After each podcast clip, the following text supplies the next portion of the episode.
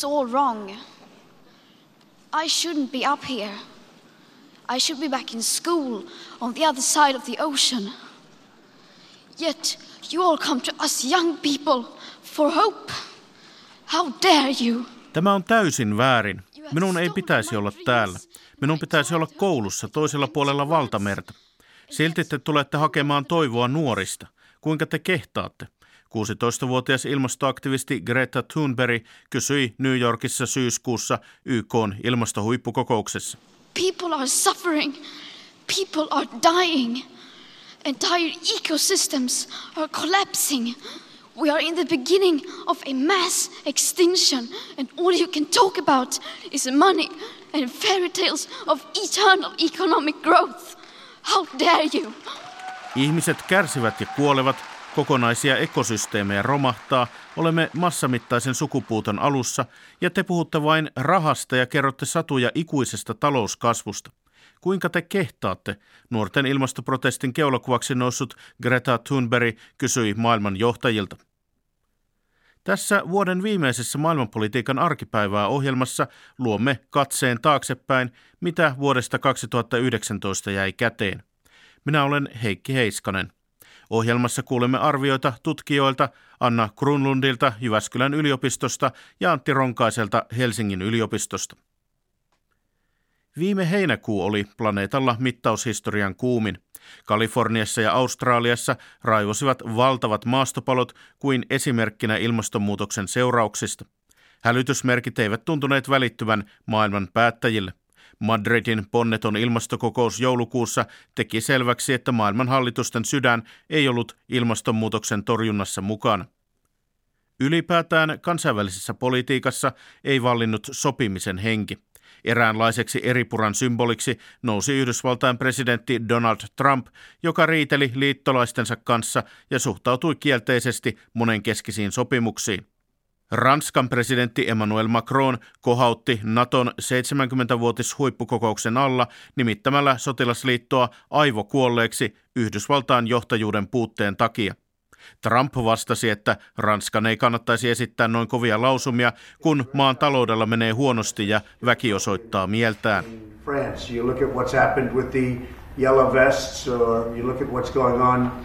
During certain parts of their season, they've had a very rough year.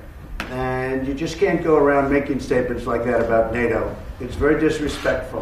Nyt kun katsoo Yhdysvaltain kansainvälisiä suhteita tänä vuonna, Donald Trump tietysti ravistelee niitä perinteitä koko ajan. Alkuvuonna Trumpin hallinto ilmoitti Yhdysvaltain vetäytyvän tästä keskimatkan ohjukset kieltäneestä INF-sopimuksesta. Tutkijatohtori Anna Kruunlund Jyväskylän yliopistosta. Onko tässä merkkejä, että tällainen kansainvälinen sopimusjärjestelmä on nyt kovasti horjumassa tämän tyyppisen politiikan takia? Joo, tätä keskustelua on nyt käyty aika pitkään tai koska nythän on muistakin sopimuksista vetäydytty, kuten Pariisin ilmastosopimus ehkä tällaisena keskeisempänä esimerkkinä. Mutta toki aaltoliikettä tässä Yhdysvaltojen suhteutumisessa kansainväliseen yhteistyöhön on ollut aikaisemminkin. Esimerkiksi juurikin näiden ilmastosopimusten suhteen tai suhtautumisessa YK on yleisesti. Jos otetaan lähtökohdaksi tämä Trumpin hallinnon julkaisema National Security Strategy, eli kansallisen turvallisuuden strategia, niin siinä todetaan, että, että viimeisen kahden vuosikymmenen aikana Yhdysvaltain harjoittama tällainen engagement-politiikka ei ole toiminut hänen mukaansa, jossa kilpailijoita on otettu tietyllä tapaa kansainvälistä kauppaa ja instituutioita osaksi. Eli hän kritisoi tätä aiempien hallintojen politiikkaa, mutta toki tämä Yhdysvaltain vetäytyminen jättää sitten tilaa muille toimijoille ja näkemyksille – Yhdysvaltain nykyinen ulkoministeri eli Mike Pompeo puheessaan 2018 Naton ministerikokouksessa totesi, että miten Trump rakentaa tällaista, tai Trumpin hallinto rakentaa tällaista uutta liberaalia maailmanjärjestystä, jonka keskiössä suverenit kansalliset valtiot ovat pikemmin kuin tämä multilateralismi. Eli ei ehkä välttämättä horju, mutta haasteita on kyllä ehkä nähtävissä. Kuinka helppoa nyt ylipäätään on tällä hetkellä tulkita Yhdysvaltain ulkopolitiikkaa, kun välillä tuntuu, että on hieman hankala päätellä, miten syvällistä ajattelua sen takana on. Jotkut toimenpiteet tuntuvat hyvin, hyvin nopeasti heitetyltä ja toisaalta taas tuntuu olevan jotain asioita, mitä on, mitä on naulattu paljon vahvempinkin, niin kuin esimerkiksi suhde Israeliin ja Saudi-Arabiaan. Mm. Joo, paljon on puhuttu siitä, että mikä on se Trumpin ulkopoliti- tai hallinnon ulkopoliittinen linja, jos sellaista tosiaan on. No tietyllä tapaa ehkä sellainen, voidaan sanoa, että sellainen valikoitu suhtautuminen, eli missä Yhdysvallat haluaa johtaa ja olla mukana, on ehkä sellainen keskeinen asia Trumpin hallinnon aikakaudelle. Että tota, varmasti nähtäväksi jää sitä pidemmällä aikavälillä, että kuinka isoa lovea ehkä nämä tekee kansainvälisiin suhteisiin Yhdysvaltain nykyisen hallin toimenpiteet esimerkiksi, että olihan transatlanttisten suhteiden kriisistä puhetta vaikka George W. Bushin aikakaudella hyvinkin voimakkaasti Irakin sota ja muuten liittyen, että ei tämä ehkä ensimmäinen kerta esimerkiksi, kun transatlanttisissa suhteissa on tiettyä niin kuin tällaista kitkaa, mutta tota, että se, että, että mikä sen tietynlainen lopputulema on sitten, niin ehkä vaatii sitten sellaisen hieman pidemmän aikavälin tarkastelun, että jos miettii vaikka hallinnon toimia Syyriassa, eli ensin Syyriaan kuitenkin tehtiin iskuja, toisaalta nyt vedettiin joukkoja pois, toisaalta sitten osa joukoista kuitenkin pidettiin Syyriassa ja esimerkiksi kongressissahan tätä kokonaan Syyriasta joukkojen poisvetämistä vastustettiin molempien puolueiden toimesta. Eli, eli sanoisin, että se on aika poukkoilevaa osaltaan myös tämä, tämä nykyinen, hallinnon nykyinen ulkopolitiikka, mikä ehkä sitten luo tiettyä epävarmuutta ja epäluottamusta.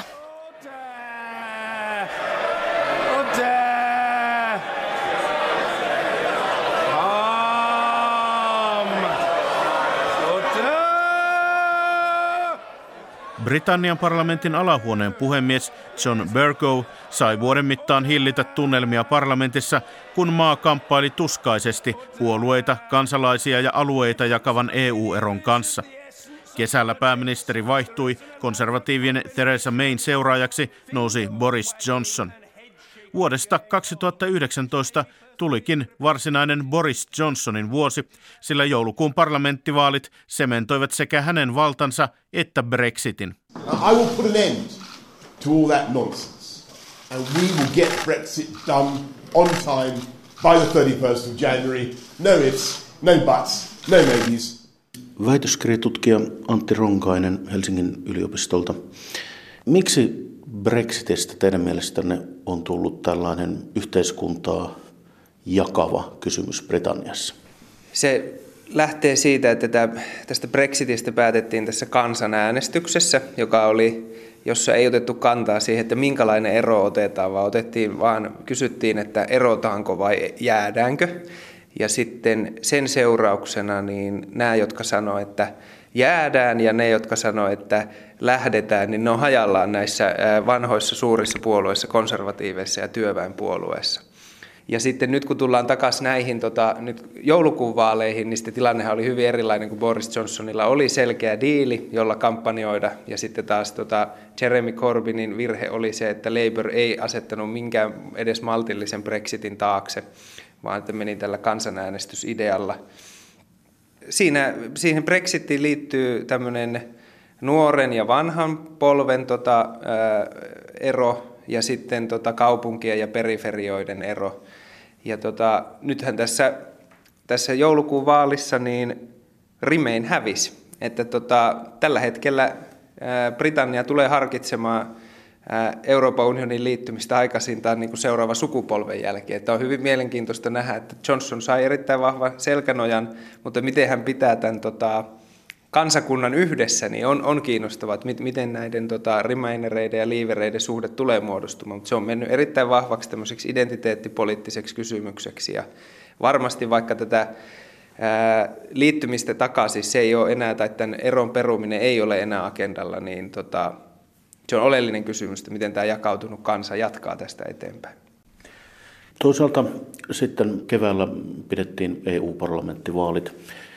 Siellähän odoteltiin jo tällaista oikeistopopulistien voitonmarssia, mutta se jäi odotettua vaisummaksi ja toisaalta sitten vihreät oli näiden EU-vaalien yksi, yksi voittaja. Mistä EU-vaalien vaalitulos kertoo? Se kertoo yleisestä eurooppalaisesta trendistä, eli nämä niin sanotut ääripäät, selkeästi konservatiiviset tai selkeästi kansallismieliset puolueet tai sitten selkeästi eurooppalaiset ja liberaalit puolueet menestyvät. Ja tota, vaalituloshan ei ollut yllätys mitenkään suhteessa galluppeihin, että ehkä sitä pelättiin tavallaan semmoista, että tulisi jotenkin vaan kalluppeja yllättävämpi tulos, mutta sitähän ei tullut. Mikä se eurovaalien merkittävin tulos oli, oli se, että tämä sinipuna, eli keskusta-oikeisto ja keskusta-vasemmisto menetti Euroopan parlamentissa enemmistön ensimmäistä kertaa koskaan. Ja tämä oli paljon merkittävämpi tulos kuin vaikka tota äärioikeiston nousu näissä vaaleissa, ja me saatiin heti nähdä, että mihin se johti, että Euroopan parlamentti ja Eurooppa-neuvosto, joka koostuu sitten taas EU-maiden johtajista, asettui niin kuin riitaan siitä, että kuka tulee olemaan komission seuraava johtaja.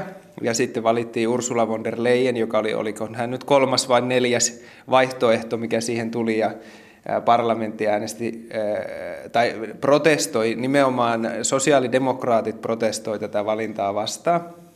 Ja että tällä hetkellä parlamentissa keskusta oikeisto, keskusta vasemmisto ja sitten nämä liberaalit tai nykyinen uusi Eurooppa niin joutuu niin kuin kolmestaan päättämään näistä asioista. Ja se onkin vaikeaa sitten, koska esimerkiksi keskusta oikeistolla on taas sitten näitä erittäin konservatiivisia ja nuivasti Euroopan unioniin suhtautuvia. Esimerkiksi Viktor Orban kuuluu tähän EPP-puolueeseen. Tämä on uudenlainen dynamiikka ja tämä heikentää tämän parlamentin toimintakykyä. Ja tämä uusi komissaari Ursula von der Leyen tai komission johtaja joutuu vuoroin hakemaan tukea tältä niin kuin konservatiiviselta laidalta ja vuoroin tältä liberaalilta laidalta. Et siinä mielessä voi sanoa, että se äärioikeiston nousu ei ole se niin kuin varsinainen asia tai niin kuin tämän vuoden merkittävä asia, vaan se merkittävämpi asia on se, että tämä keskusta, keskusta vasemmisto ja keskusta oikeisto, sinipuna menetti enemmistö ja se on valta, valtaisa muutos suhteessa aikaisempaan.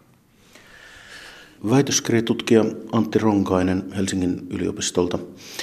Onko tosiaan niin, että Euroopan politiikasta ylipäätään on tullut selvästi epävakaampaa viime aikoina? No on se, että ne eurovaalit, mitkä oli tota, keväällä, joiden niin kuin se suurin tulos oli tosiaan, että keskusta vasemmisto ja keskusta oikeisto menetti tämän enemmistön parlamentissa. Se on oikeastaan tämän kaauksen symboli, että jos me katsotaan kaikkia Euroopan unionin suuria maita, Iso-Britannia, Toisaalta Iso-Britannia ei ole enää ongelmissa, koska Johnson sai niin vakaan enemmistön, että hän, hän tulee nyt jatkamaan va- poliittisesti vakaasti eteenpäin. Mutta jos katsotaan niin kuin mantereella olevia maita, niin Saksa, siellä on tämä Merkelin koalitio kriisissä, nimenomaan keskusta vasemmisto ja keskusta oikeiston koalitio ei toimi tällä hetkellä yhtään ja Saksa on vetäytynyt koko Euroopan unionin politiikasta niin sisäpoliittisen epävarmuuden takia. Ranskassa on Emmanuel Macron, mutta koko muu puoluekenttä on ihan raunioina. Mitä tulee, Macron todennäköisesti voittaa seuraavat presidenttivaalit, mutta mitä tulee Macronin jälkeen? Tämä on se kysymys. Espanja, siellä on tota, tulossa jonkinlainen vasemmistohallitus, mutta tulee vaatimaan niin suuren koalition ja tulee olemaan heikko enemmistö. Italiassa on äh, hallitus, jota yhdistää oikeastaan vain tämä Salviinin pelko. Ja tota, äh, niin edelleen. Ja, ja, ja sama näkyy myös tota, esimerkiksi Suomessa, että Suomessa on hallitus lyöty kasaan keskustan, jolla on selkeästi oikeistolaisempi talouspolitiikka, ja sitten näiden punavihreiden kesken, joilla on selkeästi vasemmistolainen politiikka. Ja heitäkin yhdistää tällä hetkellä persun pelko ja tämä niin yleinen kallup-tilanne. Että tota, kyllä Euroopan politiikka tällä hetkellä on erittäin epävakaata. Kaikki suuret maat on poliittisissa kriiseissä ja ja nimenomaan ongelma on näiden jäsenmaiden toimintakyky, että koska kaikki puolueet pelkää niin kuin tätä nimenomaan kansallismielistä tämmöistä tota vastaiskua, niin sitten koko ajan vedetään politiikassa kotiin päin, ei kyetä noudattaa näitä hallitusohjelmia, eikä oikein tekemään mitään suuria reformeja. Eli tulevaisuus näyttää erittäin epävarmalta ja ainoat puolueet, joilla on nousupotentiaalia, on nämä selkeästi liberaalit tai selkeästi konservatiiviset. Että, että sitä päinhän me koko ajan mennään.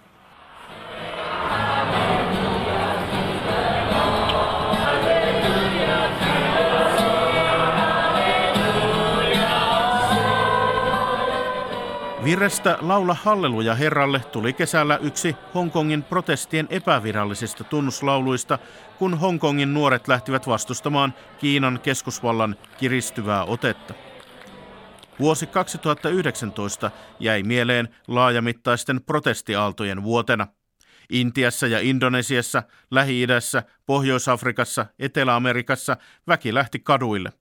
Kaikissa maissa oli omat sisäiset syynsä, mutta protestiaaltojen taustalla vaikutti turhautuminen jämähtäneisiin eliitteihin ja syvään epätasa-arvoon. Näin esimerkiksi Irakissa.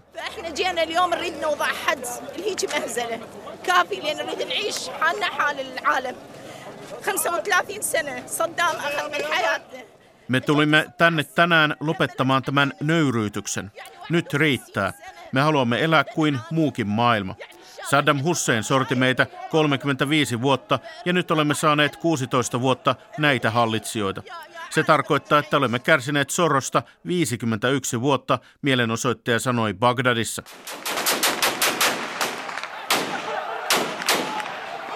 Turvallisuusjoukkojen raju väkivalta ei Irakin protestia lannistanut. Irakissa ja Libanonissa mielenosoitukset johtivat pääministerien eroon. Sudanissa protestit ja levottomuudet saivat armeijan syrjäyttämään itsevaltaisen presidentin Omar al-Bashirin. Samoin Algeriassa armeija veti tukensa sairaaloiselta presidentiltä Abdel Aziz Bouteflikalta. Aikoinaan vuoden 2011 arabikevät tukahtui Egyptin uuteen sotilasdiktatuuriin ja Syyrian, Jemenin ja Libyan sotiin. Nyt protestihenki näyttää tehneen jälleen paluun. Arabikevään perusongelmille ei ollut tehty mitään. Työttömyys, korruptio, nuorison näköalattomuus jatkuivat. Proclamamos lealtad y subordinación absoluta al ciudadano Nicolás Maduro Moros, presidente constitucional de la República Bolivariana de Venezuela. Venezuelan protestien ja talouskurjuuden keskellä armeijan johto pysyi sosialistipresidentti Nicolás Maduron takana.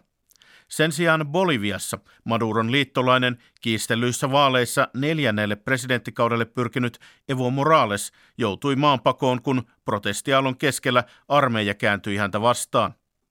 Kansannousu sai pian oikeistovallan kaappauksen merkkejä. Toisaalta Etelä-Amerikassa oikeistohallinnotkin olivat mielenosoitusten kohteena niin Chiilessä kuin Kolumbiassakin – Euroopassakin liikehdittiin. Espanjassa Katalonian itsenäisyysjohtajille langetetut kovat tuomiot nostattivat uudelleen rajuja mielenilmauksia. Ranskassa vuosi alkoi keltaliivien mielenosoitusten merkeissä ja päättyi ammattiliittojen taistellessa eläkeiän nostoa vastaan.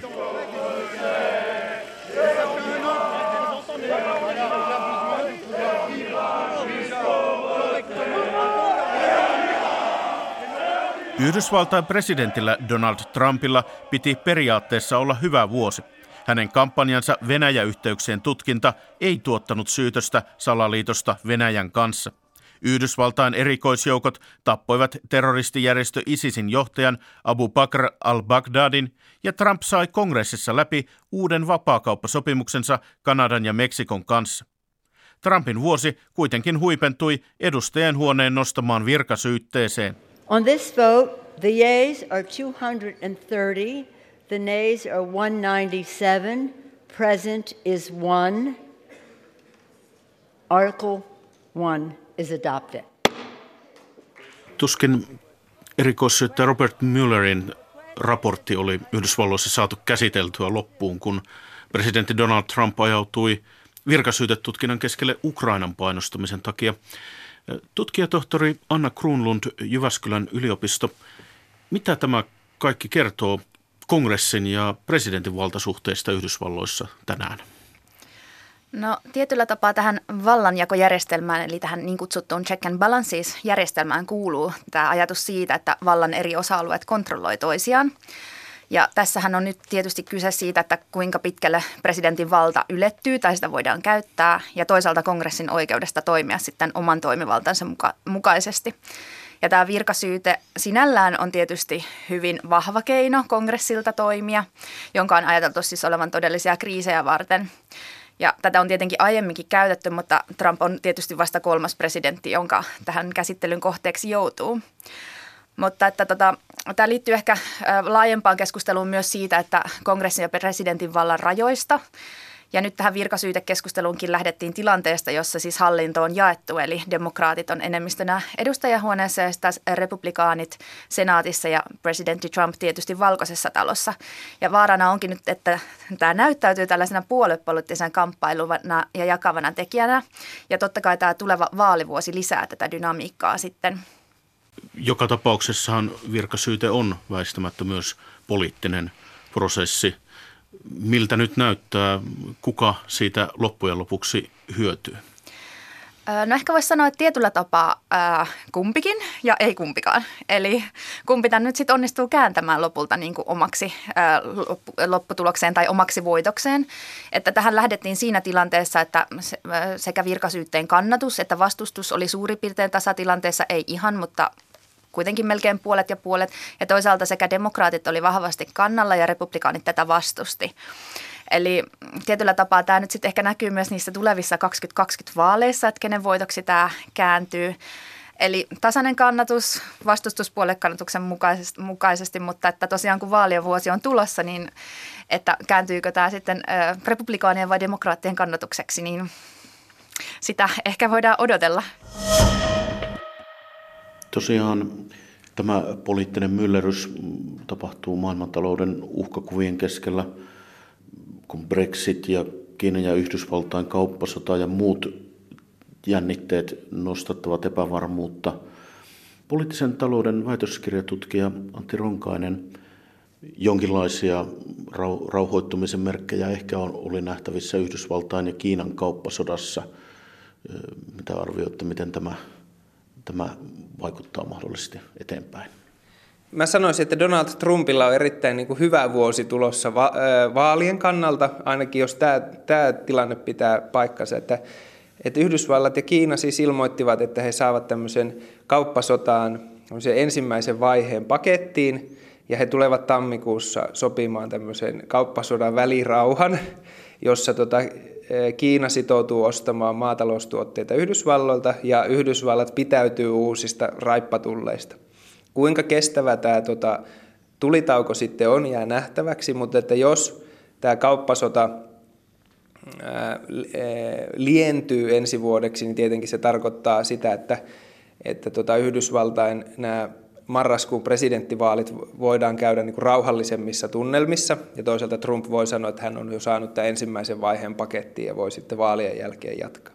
Ja toisaalta kun yhdistetään myös tähän tämä, että tota, Yhdysvaltain keskuspankki, Euroopan keskuspankki ja Japanin keskuspankki elvyttävät jo erittäin voimakkaasti 100 miljardia euroa, ää, dollaria joka kuukausi.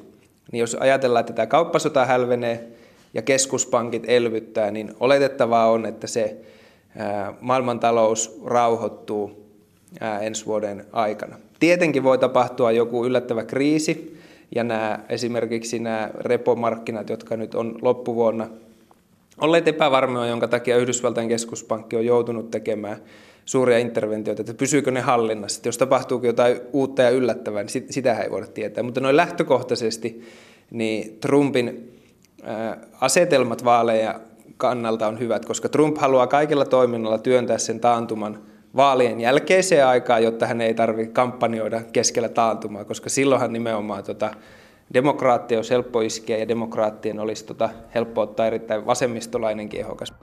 Sanoi poliittisen talouden väitöskirjatutkija Antti Ronkainen Helsingin yliopistosta.